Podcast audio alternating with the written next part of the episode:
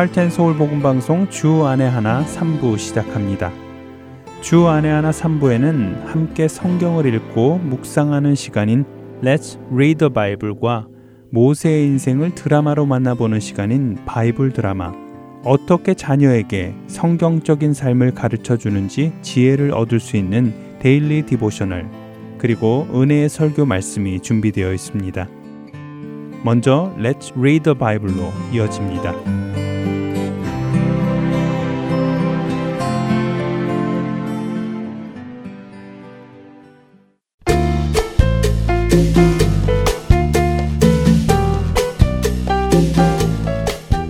애청자 여러분 안녕하세요. 레츠 리더 바이블 진행의 함혜진입니다. 구원받는다는 것이 정확히 무엇인지 여러분은 알고 계시나요? 흔히 예수 믿고 구원받으세요 라고들 말하고 또 그런 말을 듣고 그래요 내가 예수 믿고 구원받을게요 라고 답하고는 예수님을 영접했다고 선언하기도 하지요. 예수님께서 구약에 예언되었던 그 메시아이시다 하는 것을 아는 것도 복음이지만 복음은 이것 이상을 포함하고 있습니다. 오늘 우리가 읽을 사도행전 18장과 19장에는 에베소에 도착한 아볼로라고 하는 한 유대인의 이야기가 나옵니다.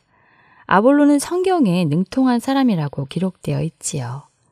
그 말은 아볼로가 성경 지식에도 뛰어나지만 성경을 잘 이해하고 있고 그래서 다른 사람들에게도 성경 말씀을 잘 전달해주고 풀어주는 사람이라는 의미입니다.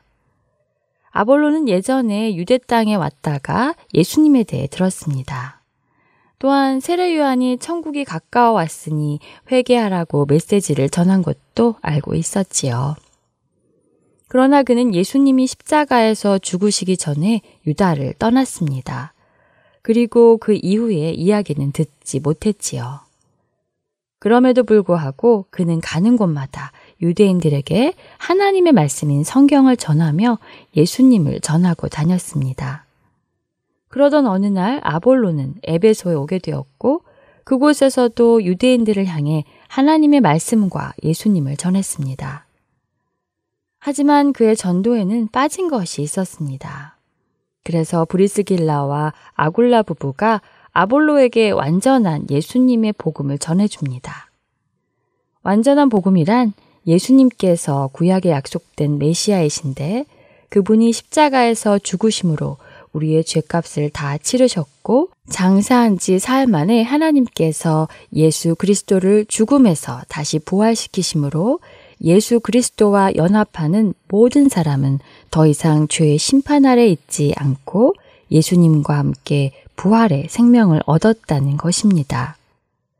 이 복음을 잘 전해들은 아볼로는 에베소를 떠나 아가야로 건너가서 예수 그리스도의 복음을 전하며 성도들에게 많은 유익을 끼칩니다. 예수님을 전하는 것은 귀한 일입니다. 그러나 정확히 알고 전하는 것은 더 중요합니다. 아볼로는 자신이 전해들은 예수님을 열심히 전했지만 나중에 예수님을 더 정확히 알고 난 후에는 성도들에게 많은 유익을 끼치게 됩니다. 우리가 예수님의 복음을 더 정확히 알 때에 우리도 더 많은 유익을 끼치게 될 것입니다. 진리를 더 정확히 알아가는 우리가 되기 바랍니다.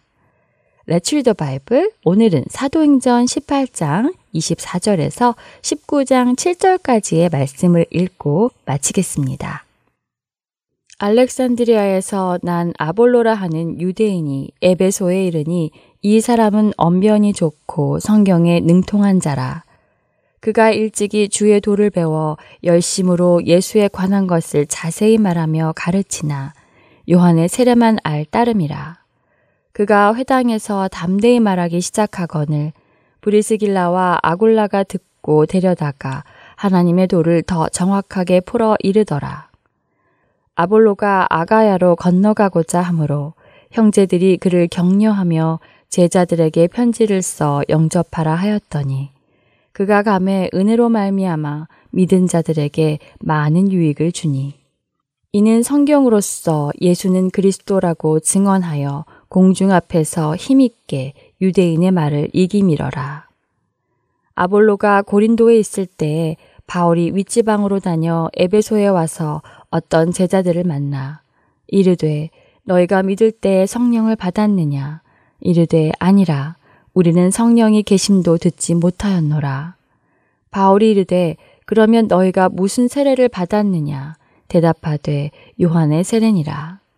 바울이 이르되 요한이 회개의 세례를 베풀며 백성에게 말하되 내 뒤에 오시는 이를 믿으라 하였으니 이는 곧 예수라 하거늘. 그들이 듣고 주 예수의 이름으로 세례를 받으니 바울이 그들에게 안수함에 성령이 그들에게 임하심으로 방언도 하고 예언도 하니 모두 열두 사람쯤 되니라. Let's read the Bible. 오늘은 사도행전 18장 24절에서 19장 7절까지의 말씀을 읽었습니다. 안녕히 계세요.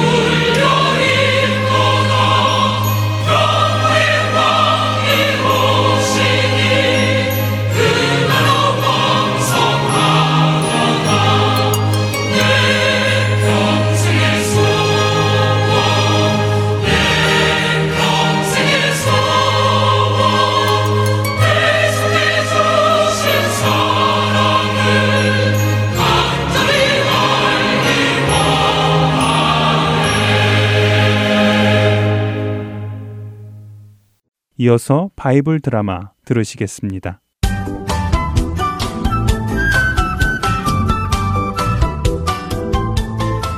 애청자 여러분 안녕하세요. 바이블 드라마 모세편 진행의 백은기입니다. 모세를 비방했던 미리암은 하나님께로부터 나병을 얻게 되는 벌을 받고 이스라엘 백성들의 진영 밖에 7일간 머무르게 됩니다. 그동안 이스라엘 백성들은 자리를 옮기지 않고 기다렸죠.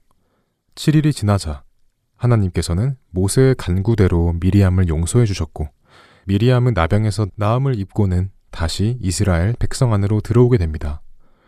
미리암이 백성들 안으로 다시 들어오자 백성들은 그 지역을 떠나 바란 광야를 향해 걸음을 옮기기 시작합니다. 그리고 하나님께서 약속하신 가나안 땅에 가까이 이르게 되지요. 그러자 하나님께서 모세에게 말씀하십니다. 모세야, 너는 열두 지파에서 한 사람씩 뽑아 내가 너희에게 주는 가나안 땅을 가서 정탐하고 오도록 명령하여라. 네, 하나님. 말씀대로 하겠습니다. 하나님의 말씀대로 모세는 각 지파에서 한 사람씩 대표를 뽑아 12명의 정탐꾼을 고릅니다. 이 12명 중에는 유다 지파에서 뽑힌 갈렙과 에브라임 지파에서 뽑힌 여호수아도 있었습니다. 정탐꾼들을 보내며 모세가 말합니다. 여러분, 잘 들으시오. 여러분은 이제부터 하나님께서 우리에게 주겠다고 약속하신 그 땅을 가서 잘 보고 오시오. 그 땅이 좋은 땅인지 나쁜 땅인지 그곳에 살고 있는 가나안 사람들은 강한지 약한지 또 사람이 많은지 적은지 성읍은 어떻게 생겼는지 토지는 비옥한지 잘 살펴보고 돌아오시오. 그리고 올 때 이제 곧 포도가 열릴 때이니 그 땅에서 난 과일을 좀 가지고 오시오. 네. 12명의 정탐꾼들은 모세의 명령을 따라 가나안 땅에 들어갔습니다. 그들은 40일 동안이나 가나안 땅에 머물며 그 지역이 어떤지 잘 살펴보았습니다. 40일이 지나자 정탐꾼들이 돌아옵니다. 모세나리, 저기 가나안 땅에 정탐을 갔던 사람들이 돌아옵니다. 오, 그래. 벌써 40일이 되었구나.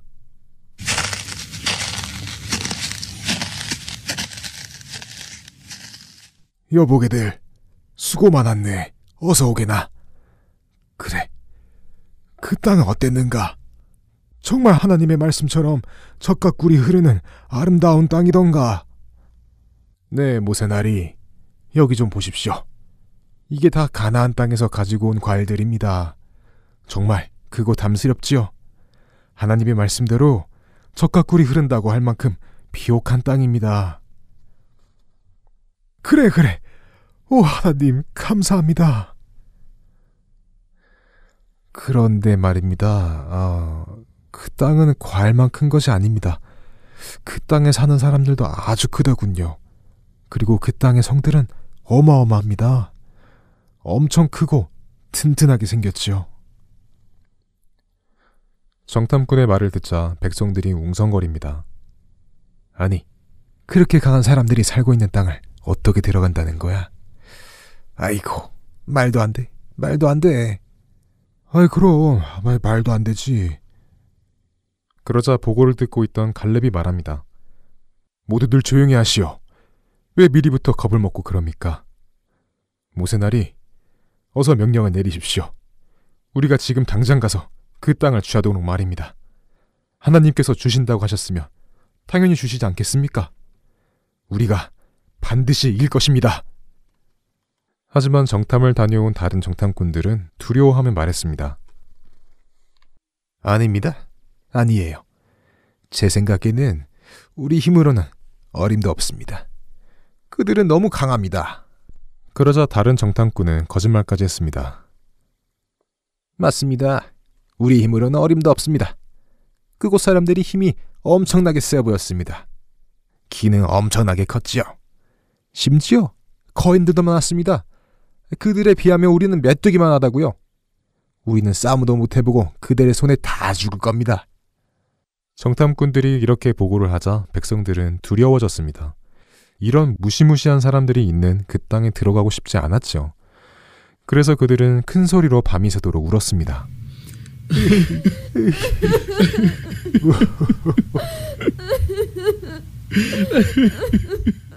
백성들은 울면서 모세와 아론을 원망하기 시작했습니다. 아이고, 아니 들어가지도 못할 땅을 뭐하러 데리고 왔대.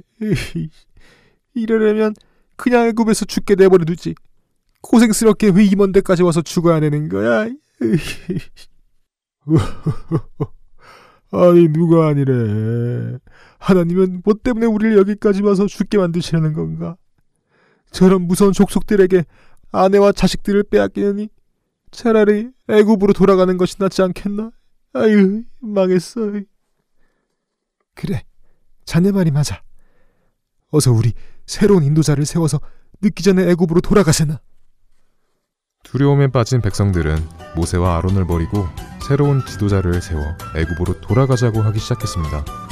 모세는 이제 어떻게 해야 할까요? 바이블 드라마 다음 시간에 뵙겠습니다. 안녕히 계세요.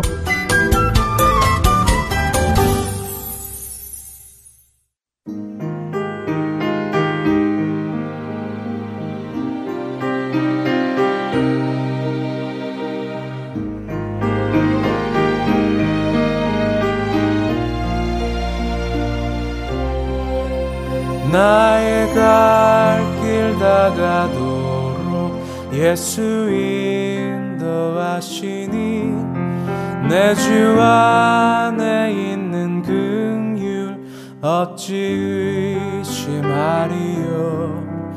믿음으로 사는 자는 하늘 위로 받겠네. 무슨 일을 만나든지 만사형통하리라. 무슨 일을 만나든지 만사형통하리라.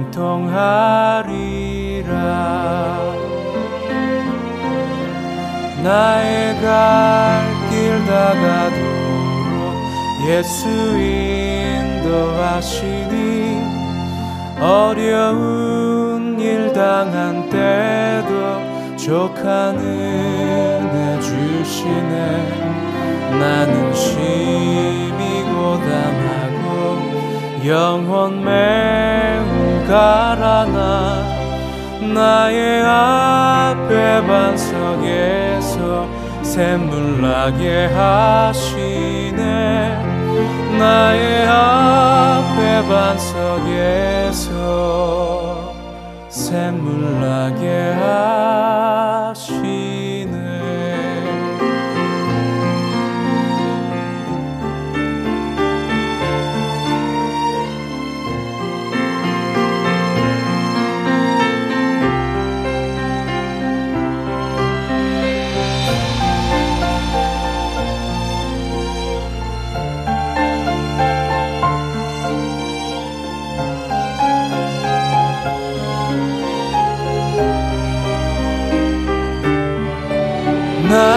갈 길 다가도록 예수 인도하시니 그의 사랑 어찌 큰지 말로 할 수 없도다.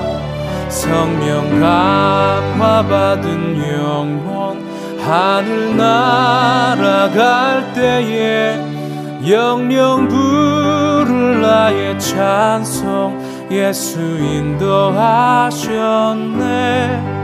영영 부를 나의 찬송 예수 인도하셨네.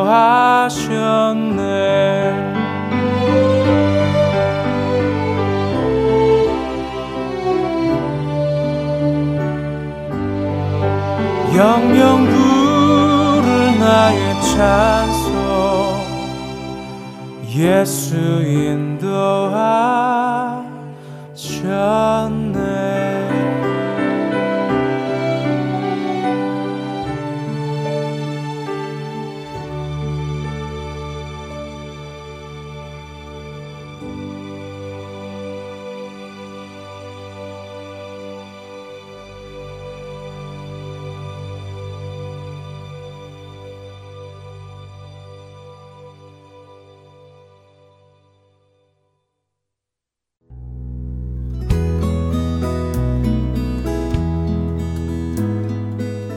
예, 안녕하십니까. 저는 일리노이즈 나일스에 있는 아시마트 정문 앞에 우리 복음 방송 CD를 배치하고 있는 이선호 공사장입니다. 안녕하세요. 멤피스 테네시 파겐샵 오리엔탈 마켓을 하는 김종순입니다. 예, 저는 버지니아 세나빌 지역의 김영배입니다. 예수 그리스도의 구원의 복음은 복음을 전달받은 사람들을 통해 끊임없이 전해져 갑니다. 여러분도 복음의 전달자가 되실 수 있습니다. 복음 전파 사역에 동참하실 분들은 전화번호 602-866-8999로 연락 주시기 바랍니다.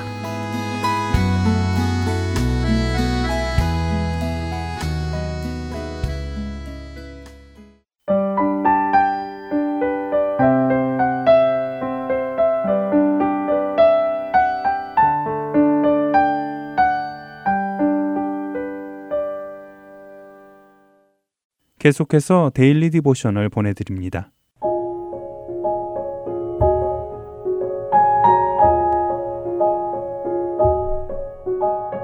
애청자 여러분 안녕하세요. Daily Devotional 진행의 최소영입니다. 우리 자녀들은 예수님께서 우리를 위해 목숨을 내어 주시기까지 우리를 사랑하시고 구원해 주셨음을 믿고 감사하고 있나요? 누군가 도움을 요청할 때 기꺼이 도와줄 뿐 아니라 그 이상 더 도와줌으로써 예수님의 사랑을 그들에게 보여주고 있는지요. 오늘은 이것에 대해 나누어 보고 말씀을 묵상하는 시간 되시길 바랍니다. 오늘 Daily Devotional의 제목은 Second Mile Club입니다. 세미와 캐머런은 교회가 끝나고 집에 가는 중입니다. 세미는 캐머런에게 오늘 교회에서 선생님이 말씀하셨던 Second Mile Club을 해보자고 권하였지요. Second Mile Club이란 오늘 배운 성경 말씀대로 누군가 도움을 요청하였을 때 그 사람이 요청한 것보다 더 많이 해주자는 모임입니다. 예를 들어 누군가 1마일을 같이 가자고 부탁한다면 그 사람이 부탁한 1마일 뿐 아니라 또 다른 1마일을 더 가주는 것이지요. 세미의 말에 캐머런은 누군가 무엇을 요청하였을 때 그가 요청한 것을 해주고 엑스트라로 더 해줘야 하는 것이냐고 물었습니다. 만약 동생이 수학 숙제를 도와달라고 하면 수학 숙제를 도와줄 뿐 아니라 다른 숙제들도 봐주는 것을 의미하냐고 물었지요. 세미는 그렇다고 대답하며 만약 엄마가 설거지를 하라고 하신다면 설거지를 할 뿐 아니라 바닥 청소도 할 것이라고 말합니다. 설거지는 엄마에게 부탁을 받았기에 하는 것이고 바닥 청소는 자신이 더 도와주기 원해서 한다는 것이지요. 그러자 캐므런은 만약 자신이 더 도와주기 원하는지 확신이 들지 않는다면 어떡하냐고 하며 망설입니다. 세미는 분명히 재밌을 것이라며 우리의 달라진 행동에 사람들이 얼마나 깜짝 놀랄지 상상해 보라고 웃으며 말하였지요. 그뿐 아니라 믿지 않는 우리 가족들에게 하나님의 사랑을 보여주고 싶지 않느냐며 그들이 모두 하나님을 믿게 되었으면 좋겠다고 세미는 말합니다. 엑스트라로 더 도와주고 더 베푸는 우리의 모습을 보며 예수님을 믿는 자들이 어떻게 변화되었는지 보여줄 수 있는 좋은 기회가 될 것이라고 하였지요. 또한 예수님께서 우리에게 생명을 주시고 또 더 풍성히 누리게 하시기 위하여 우리에게 목숨까지 내어주신 것을 믿지 않는 자들이 깨닫게 될 수도 있을 것이라고 세미는 말합니다. 세미의 말에 캐머런은 쉽지 않을지라도 한번 해보겠다고 하였지요. 일주일 후 다시 만난 세미와 캐머런은 그동안 Second Mile Club을 어떻게 실천해 보았는지 서로 이야기해 보았습니다. 캐머런은 자신의 달라진 모습에 아빠로부터 칭찬을 많이 들었고 심지어 엄마는 언제 교회에 같이 가보겠다고 하셨다며 신이 난 듯 말하였지요. 동생도 캐머런의 변화된 모습을 보며 분명 무슨 일이 있는 것 같은데 뭔지 모르겠다고 하며 궁금해 했다는 것입니다. 세미는 고개를 끄덕이며 자신도 비슷한 상황이라고 말합니다. 아빠는 세미가 믿는 하나님이 어쩌면 정말일지도 모르겠다고 엄마에게 말씀하시는 것을 들었다고 하였지요. 세미는 자신이 완벽하지도 않고 때론 실수도 하지만 예수님께서 자신을 어떻게 변화시키셨는지 다른 사람들에게 보여주도록 도와주실 줄 믿는다고 하며 오늘 이야기는 마칩니다. 오늘 이야기에 나온 것처럼 우리 자녀들도 Second Mile Club을 해보고 싶지 않은지 물어보시기 바랍니다. 하지만 만약 크리스찬이라면 우리는 이미 이 클럽에 속해 있는 것과 다름이 없습니다. 예수님께서는 누군가 우리에게 도움을 청할 때 그 이상 더 해줄 것을 말씀하셨지요. 예수님께서 이미 우리에게 그 이상 아니 우리가 감당할 수 없는 가장 큰 것을 해주셨기 때문입니다. 예수님은 우리를 죄에서 구원하시려고 십자가에서 죽으셨습니다. 만약 우리가 누군가 요청한 것 이상으로 더 도와주고자 한다면 그것을 통해 예수님의 사랑을 보여주고 있는 것임을 자녀들에게 가르쳐 주세요. 오늘 자녀들과 함께 묵상할 말씀은 마태복음 5장 41절. 또 누구든지 너로 억지로 오리를 가게 하거든 그 사람과 십리를 동행하고 입니다. 악에서 떠나 선을 행하고 화평을 구하며 그것을 따르는 우리 자녀들 되길 소망하며 오늘 Daily Devotional 마칩니다. 안녕히 계세요.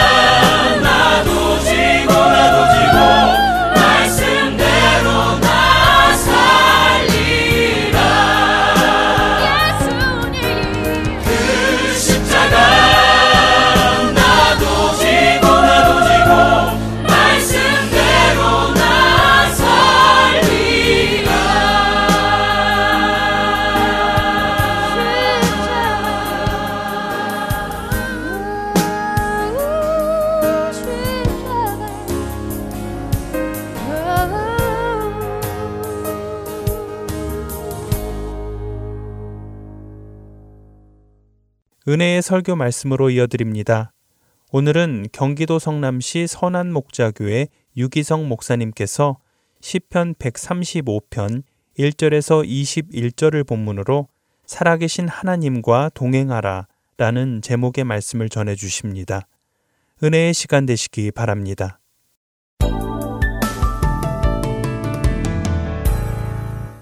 여러분들은 정말 복을 받은 사람입니다. 여러분이 복을 받았다는 증거가 세 가지가 있는데 하나는 하나님을 믿고 있다는 것과 두 번째는 지금 하나님의 집에 있다는 것과 세 번째는 하나님께 예배를 드린다는 것입니다.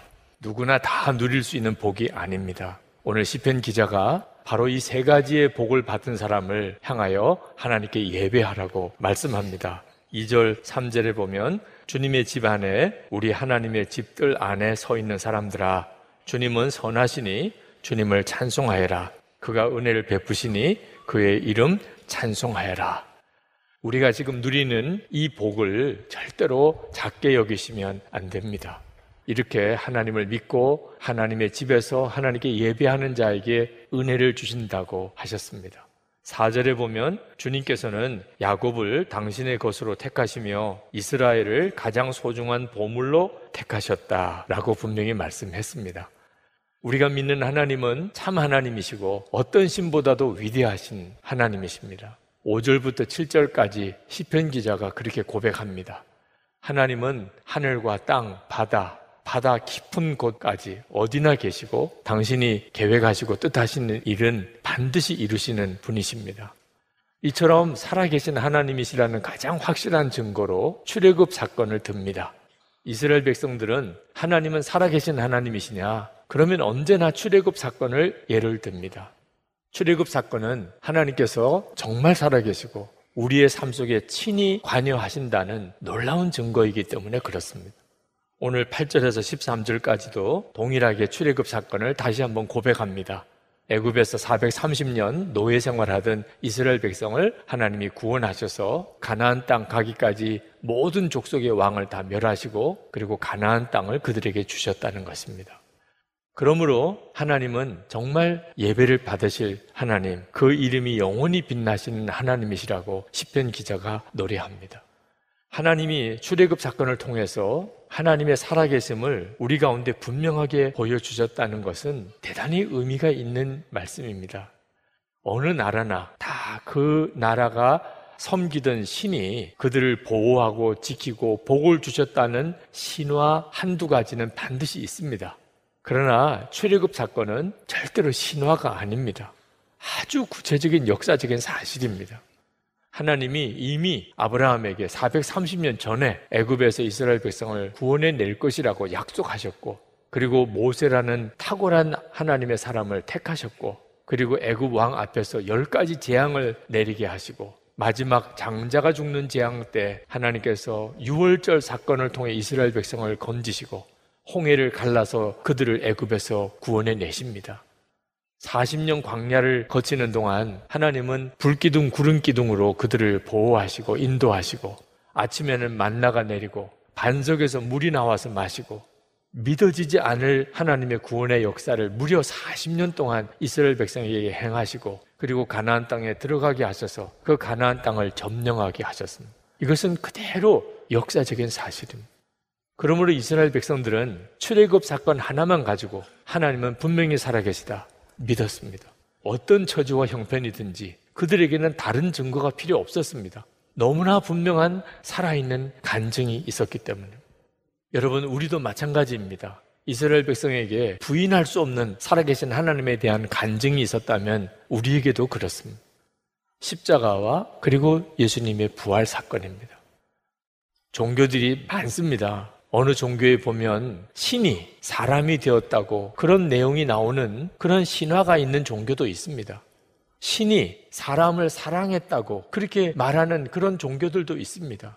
그러나 십자가와 부활은 완전히 다른 겁니다. 신화도 아니고 어떤 설화도 아닙니다. 너무나 분명한 역사적인 사실입니다. 하나님이 정말 사람이 되셨고, 그래서 실제로 사람으로 태어나셨고, 우리와 함께 33년을 같이 이 땅에 사셨고 십자가에서 피 흘려서 정말 죽으셨고 사흘 만에 죽었다가 다시 살아나셨고 너무나 분명한 사실입니다. 그래서 예수를 믿는 우리에게도 하나님은 정말 살아계신 하나님이시다. 라고 믿는 확실한 근거가 있는 것입니다. 우리는 그저 경전에 기록되어 있는 어떤 좋은 교훈의 말씀을 붙잡고 예수 믿는 게 아닙니다. 사람이 되셔서 십자가 지시고 죽으시고 다시 부활하신 너무나 분명한 예수 그리스도를 통해 나타난 하나님의 살아계심과 사랑을 믿기에 우리가 예수를 믿고 있는 것입니다. 그럼에도 불구하고 이처럼 하나님의 살아계심이 너무나 분명함에도 불구하고 여전히 세상을 살아가는 동안에 확신이 없이 그렇게 사는 그리스도인들이 있습니다. 아니, 정직히 말하면 너무나 많습니다. 오늘 이 시간에 예배 드리시는 여러분들 중에도 지난 한 주간 동안 하나님이 살아계심에 대한 분명한 확신이 없이 세상에서 일이 흔들리고 또 세상 따라 저렇게 살면서 오늘 이렇게 예배 드리러 오신 분들도 솔직히 이 자리에 있으실 겁니다. 이스라엘 백성들도 그런 때를 여러 번 지났습니다.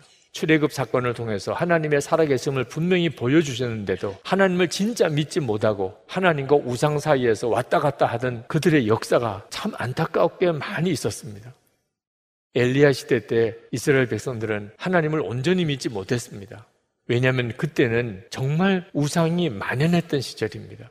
그때 하나님의 사람이었던 엘리야가 바알 선지자들에게 과감하게 영적인 전쟁을 선포합니다. 어떤 신이 진짜 참 신인지 여호와 하나님인지 바알인지 우리가 한번 시합을 한번 해보자. 갈멜산으로 오라. 거기다가 자기가 믿고 있는 신의 재단을 쌓고 그 위에다가 재물을 올려놓고 그 재물에다가 불을 붙이지 말고 기도만 하여서 위로 하늘로부터 불을 내리는 신이 그 신이 진짜 참신이 아니겠느냐? 한번 시합해 보겠느냐? 바알 제사장들이 해보겠다 그랬습니다. 그래서 유명한 갈멜산에서 엘리야 선지자와 바알과 아세라 850명의 제사장들이 영적 싸움을 싸우게 된 겁니다. 그때 이스라엘 백성들이 무슨 큰 구경이 났다고 갈멜산으로 구경하러 모여들었습니다. 그때 엘리야가 구경하던 이스라엘 백성들에게 외쳤습니다. 열왕기상 18장 21절 22절입니다. 엘리야가 모든 백성에게 가까이 나아가 이르되 너희가 어느 때까지 둘 사이에서 머뭇머뭇하려느냐? 여호와가 만일 하나님이면 그를 따르고 바알이 만일 하나님이면 그를 따를지니라 하니 백성이 말 한마디도 대답하지 아니하는지라. 여러분 중에 이 말씀을 들을 때 마음이 뜨끔하고 찔리는 분도 있으실 겁니다. 하나님과 세상 사이에서 분명하게 결단하지 못하고 하나님을 믿는 것 같으면서도 세상을 따라 살고 세상 사람인 것 같으면서도 또 하나님을 믿는 이런 어정쩡한 삶을 사시는 분들도 있으실 겁니다. 왜 그렇습니까? 출애굽 사건에서 분명히 보이시고 예수님의 십자가와 부활해서 하나님이 살아계심을 분명히 알게 하셨는데도 왜 그렇게 확신이 없이 삽니까? 하나님을 우상 섬기듯이 섬기며 살았기 때문에 그렇습니다. 시편 기자가 우상에 대한 말씀을 하고 있습니다. 그 시대에 세상의 모든 나라가 다 우상을 섬겼습니다. 우상을 섬긴다는 게 뭡니까? 15절부터 18절까지입니다. 이방 나라의 우상들은 은덩이나 금덩이일 뿐 사람이 손으로 만든 것이므로 입이 있어도 말을 못하고 눈이 있어도 볼 수 없고 귀가 있어도 듣지 못하고 입으로도 숨도 쉴 수 없으니 우상을 만든 자들과 우상을 의지하는 자들은 누구나 우상과 같이 될 것이다. 그래서 이스라엘 백성들도 우상을 섬기듯이 하나님을 섬긴 겁니다. 그렇게 하나님을 믿으니까 하나님이 하나님 되실 수가 없고 그들도 영적으로 엄청나게 방황을 하게 되었습니다. 우상숭배는 어떻게 하는 겁니까? 우상을 만듭니다. 기가 막히게 사람의 손으로 우상을 만듭니다. 그리고 우상을 세워놓고 복을 달라고 내 문제 해결해 달라고 지극정성으로 빕니다. 아주 광란의 제사를 할지라도 우상은 죽은 존재이기 때문에 교제라는 게 있을 수 없습니다. 그냥 복을 달라고 문제 해결해 달라고 빌고 그냥 갈 뿐입니다. 하나님도 이렇게 믿는 사람들이 있다는 것입니다. 하나님은 살아계시다는 것을 듣기는 했습니다. 그래서 하나님 내 문제 해결해 주세요. 하나님 내게 복을 주세요. 하나님께 나와서 예배를 해도 그런 마음으로만 와서 하나님께 예배하고 그냥 돌아가는 사람들이 있다는 겁니다. 하나님은 살아계신 하나님이시라 반드시 하나님을 진짜 믿는 사람과는 교제가 일어납니다. 만약에 하나님과 살아있는 교제가 없다면 그는 실제로는 하나님을 믿고 있는 게 아닌 것입니다. 자신은 원하는 것이 이루어지면 그러면 하나님이 계신가 보다 하고 자신이 바라던 대로 되지 않으면 그러면 다른 신을 찾아가는 그게 바로 전형적인 우상을 섬기는 태도입니다. 하나님은 살아계신 정말 실제하신 하나님이시고 뿐만 아니고 우리의 인생을 구체적으로 인도하시고 우리는 매 순간 하나님께 순종하는 삶을 살면서 하나님은 내게 실제 살아계신 하나님이셔야 그 사람이 하나님을 믿는 사람. 그렇기 때문에 고난을 당할지라도 그는 하나님을 떠나지 않습니다. 왜? 살아계신 하나님이심을 너무나 분명히 믿으니까.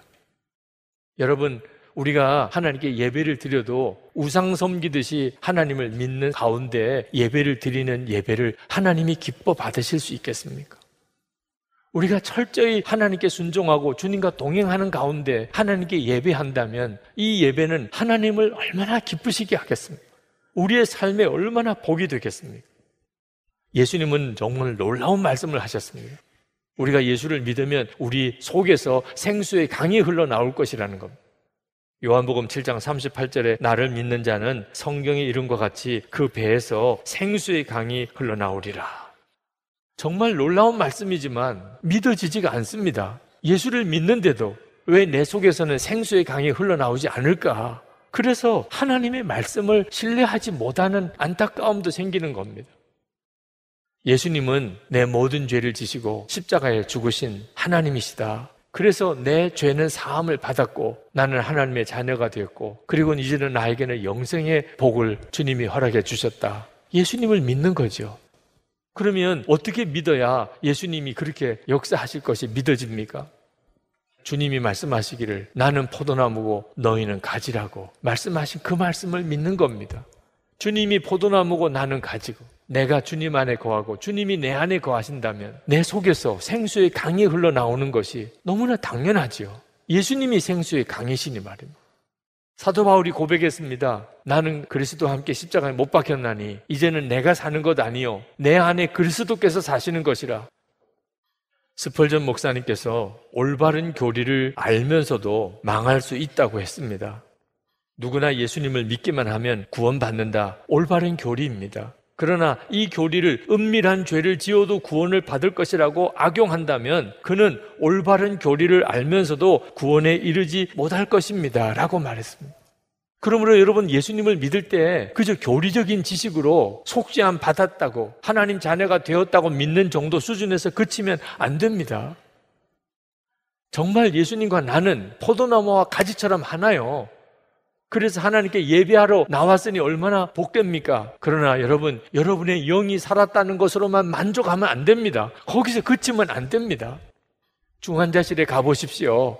그 사람들은 다 살아있는 사람입니다. 만약에 생명이 없다면 그들은 시체로 영안실로 가게 되죠. 중환자실에 있을 수 없지요. 중환자실에 있다는 것만 가지고도 정말 천만 다행일 수 있습니다. 그러나 중환자실에서 계속 살고 싶은 사람이 누가 있습니까? 영적으로도 마찬가지입니다. 내 영이 살았다는 것, 그거 정말 감사한 일이죠. 그렇지만 어떻게 거기서 그냥 만족하고 말 것입니까? 중환자실에 누워있는 환자와 같은 그런 상태로 그렇게 살아가기를 원하십니까? 하나님은 살아계시고 내 안에 거하신다고 믿으면서도 은밀한 죄는 여전히 짓고 살고 염려와 두려움 해결되지 않는다면 그 믿음은 중환자실에 누워있는 것 같은 영적인 상태입니다. 천국 영생이 있다고 믿으면서도 고난이 두렵고 그리고 마음에 기쁨이 없다면 그런 믿음은 그저 생명만 겨우 붙어 있는 그런 중환자실에 누워 있는 것과 같은 신앙적인 상태입니다. 여러분, 예수님을 믿어도 이렇게 영적으로 거의 죽어 있는 것과 같이 잠든 상태의 예수님을 믿으면 살아계신 하나님을 믿는다고 하여도 우리의 삶에는 아무런 역사가 일어나지 않습니다. 우리의 문제는 하나님이 살아계시냐 아니냐가 아닙니다. 여러분 절대로 속으시면 안 됩니다. 출애굽 사건이 분명한 역사적인 사실이요. 예수님의 십자가와 부활이 역사적인 사실이라면 하나님은 진짜 살아 계신 겁니다. 우리의 문제가 뭡니까? 그 살아계신 하나님과의 관계에 문제가 있는 겁니다. 살아계신 하나님은 내가 아는데, 믿는데, 그 살아계신 하나님과 동행하지 않는다면 그렇다면 우리의 삶은 세상 사람들이 볼 때 조롱하는 삶처럼 되어버리고 맙니다. 예수를 믿어도 삶의 기쁨도 감동도 다 없다고 말하시는 분들이 있습니다. 그 말은 사실은 거짓말입니다. 예수님을 믿지만 실제로 예수님과 동행하지 않는다는 말일 뿐입니다. 우리가 예수님을 정말 믿게 되면 우리의 삶에는 말할 수 없는 감동과 간증이 나오게 됩니다. 한 시간 기도라는 책을 출간을 했는데 여러 군데서 인터뷰가 왔습니다. 어떤 분이 저에게 질문하기를 목사님 한 시간 기도가 너무 힘들어요. 직장도 너무 바쁘고 육아도 너무 힘들고 도무지 한 시간을 기도하기가 너무 어려워요. 어떻게 하면 좋겠습니까? 그렇게 질문하는 분이 있으셨습니다. 제가 그분에게 대답을 해드렸습니다. 한 시간 기도는 억지로 돌을 닦듯이 하는 게 아닙니다. 사랑하는 주님과 친밀히 교제하는 데이트 시간입니다. 아무리 바쁘고 아무리 힘들어도 사랑하는 사람과 데이트하는 게 힘든 사람은 아무도 없습니다. 한 시간 기도가 힘들다는 말은 그동안 나는 하나님을 살아계신 하나님, 사랑의 주님으로 실제로는 알지 못하고 살았다는 뜻입니다. 여러분 24시간 주님과 동행하는 삶을 정말 살아보면 그러면 기쁨과 감동의 간증이 너무나 힘들고 어려운 게 많은 것 같은 지금 이 순간에도 계속 일어납니다. 이것이 다윗의 고백입니다. 시편 16편을 보면 다윗이 8절 9절에서 이렇게 말합니다. 내가 여호와를 항상 내 앞에 모심이요 그가 나의 오른쪽에 계심으로 내가 흔들리지 아니하리로다. 이러므로 나의 마음이 기쁘고 나의 영도 즐거워하며 내 육체도 안전히 살리니. 다윗은 살아계신 하나님을 그냥 막연하게 믿은 게 아닙니다. 항상 하나님을 내 앞에 모시며 하나님은 내 오른쪽에 늘 나와 같이 계시다고 그렇게 믿었습니다. 그랬더니 그는 마음이 얼마나 기쁜지 그 영이 즐거워하고 몸도 안전했다는. 주님과 친밀히 동행하시며 사시라고 그렇게 권해드리는 이유가 여기 있는 겁니다. 우리가 하나님 앞에 예배당에 나와서 예배를 드리고 있다는 것이 참 귀하고 복 있는 일이지만 여기서 만족하시면 안 됩니다. 예배 후에 주차장에 나갔을 때가 또는 버스나 지하철을 타고 이제 집으로 돌아갈 때 그리고 오늘 집에 들어가서 그리고 내일 다시 직장에 나갔을 때 거기서 어떻게 주님과 동행하느냐 하는 것이 우리의 삶 전체를 바꾸는 일입니다. 어느 교인이 제 페이스북 칼럼에 댓글을 다셨습니다. 두 다리를 거의 못 쓰는 분이 더운 여름에 비 오듯이 쏟으며 목발을 짚고 슈퍼에 가는 것을 자주 보았습니다. 하루는 너무 안쓰러워서 제가 대신 장을 보아드릴까요? 하고 물었습니다. 그때 그분이 이렇게라도 하루에 한 번씩 걷지 않으면 영영 걸을 수 없기 때문에 걷고 있습니다. 그러니 괜찮습니다. 라고 대답했습니다. 그분은 가끔 수포에서 장을 보다가 화장실로 빨리 이동을 못해서 소변을 흘린 적도 있었답니다. 그런데도 매일 슈퍼로 장을 보러 나옵니다. 여러분, 왜 주님과 친밀히 동행하는 것이 그렇게 성도마다 다른 거죠? 똑같은 예수님을 믿는데 매일 매 순간 주님과 동행하는 삶을 사는 것이 차이가 나는 것입니다. 저는 목사의 아들로 태어났습니다. 그래서 어려서부터 교회에서 자랐습니다. 그러나 10대 때 비로소 예수님이 제 안에 계시다는 것을 설교를 통해 알았습니다. 그전에는 정말 몰랐습니다. 20대 때 제가 진짜 하나님 앞에 가증한 죄인인 것을 깨닫고 회심하는 일이 20대 때 일었습니다. 30대 때 나는 죽고 예수로 사는 것이 십자가의 복음이라는 사실을 그때 분명히 알았습니다. 40대 때 주님은 저에게 혼자 있을 때 나를 바라보는 것이 그것이 믿음이란 그걸 저에게 깨우쳐 주셨습니다. 그래서 그때는 혼자 있을 때 주님을 바라보라고 그렇게 외쳤습니다. 50대 때 24시간 예수님을 바라보아야 한다는 것을 도전받고 예수 동행 일기를 쓰기 시작했습니다. 이제 60이 지나서 저는 예수 동행 운동을 하고 있습니다. 예수 동행 운동을 하는 이유는 제가 만약에 어렸을 때, 그 10대 때, 20대 때 누군가가 저에게 예수님과 동행할 수 있다는 것과 그리고 그 방법을 가르쳐 주고 저를 이끌어 주었다면 저는 지금 전혀 다른 삶을 살았을 거라고 생각이 들기 때문입니다. 그래서 성도들에게 어떻든지 주님과 동행하는 삶을 살도록 도전하고 그렇게 권해드리는 것입니다. 어느 남자 집사님 한 분이 저에게 목사님 제가 목사님이 지난번 안산에서 목회하실 때 그때 제가 청년 때 목사님을 찾아뵙고 상담했던 거 기억나십니까? 상담을 했던 것 같긴 한데 내용은 모르겠어서 제가 어떻게 상담을 해드렸습니까? 그때 목사님 제가 신학교를 가야 되냐 말아야 되냐 고민이 있었는데 목사님께 어떻게 하면 좋겠냐고 물었더니 목사님이 뭐라고 대답하셨는지 아십니까?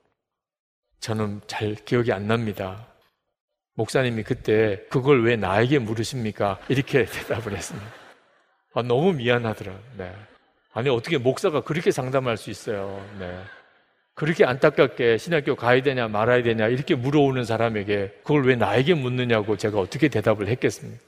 제가 그렇게 몰상식한 목사는 아닙니다. 그냥 다 자르고 그렇게 이야기하니까 그렇게 들릴 것 뿐이죠. 신학교 가고 안 가고의 문제는 목사의 대답을 듣고 가서는 안 된다는 것입니다. 주님이 나를 부르셨구나. 이런 확신이 없으면 목사 되는 과정에서 얼마나 많은 어려운 문제가 일어날 때 그때마다 흔들리게 됩니다. 목사가 가라고 그래서 왔는데 계속 그렇게 되는 그러니 이런 문제일수록 진짜 주님의 인도를 받아야지 사람에게서부터 응답을 받으려고 하면 안 됩니다. 그런 뜻으로 아마 제가 말을 해드렸을 것 같습니다. 저는 여러분에게도 다 동일하게 말씀을 드리고 싶습니다. 여러분의 삶은 주님이 친히 살아계시기 때문에 여러분과 교제하시고 여러분을 이끄시기 원하십니다. 처음에는 낯설고 힘들게 느껴질지 모릅니다. 그러나 주님과 동행하는 삶을 반드시 시작해야 됩니다. 무슨 일이 있어도 놓치면 안 됩니다. 중단하면 안 됩니다. 그렇게 10년을 살고 20년을 살아보십시오. 그저 먹고 있고 사는 것에 바빠서 정신없이 세상만 바라보다가 이 채널 돌리고 저 채널 돌리고 이 인터넷 보고 저 인터넷 보다가 그렇게 10년, 20년 살다가 어떻게 하시려고 하십니까? 주님과 동행하는 삶을 살아보면 인생이 진짜 바뀌는 것을 알게 됩니다. 이것이 미래를 향한 가장 확실한 준비입니다. 여러분, 그동안 하나님, 살아계신 하나님이라고 수도 없이 들었지만, 믿기도 했지만, 우상 섬기듯이, 귀신 섬기듯이, 그저 주님 앞에 나와서 문제는만 해결해달라, 복을 받게 해달라, 그리고 그냥 다시 또 세상으로 돌아갔다가 오는 식으로 신앙생활 했던 거 회개합니다. 주님, 이제부터 예배가 끝나는 그 시간부터 주님과 동행하게 해 주옵소서. 그렇게 살다가 하나님께 와서 하나님께 예배 드리는 자가 되게 해 주시옵소서.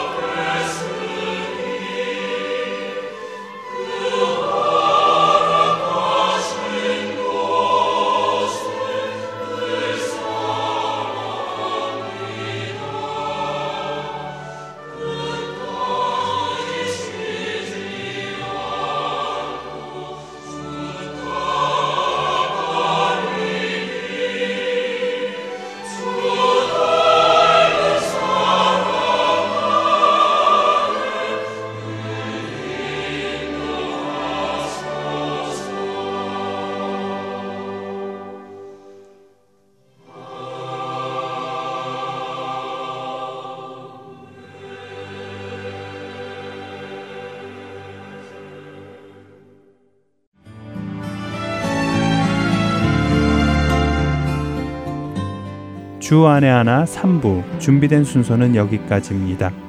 청취해 주신 여러분들께 감사드립니다. 다음 주에 다시 뵙겠습니다. 안녕히 계세요.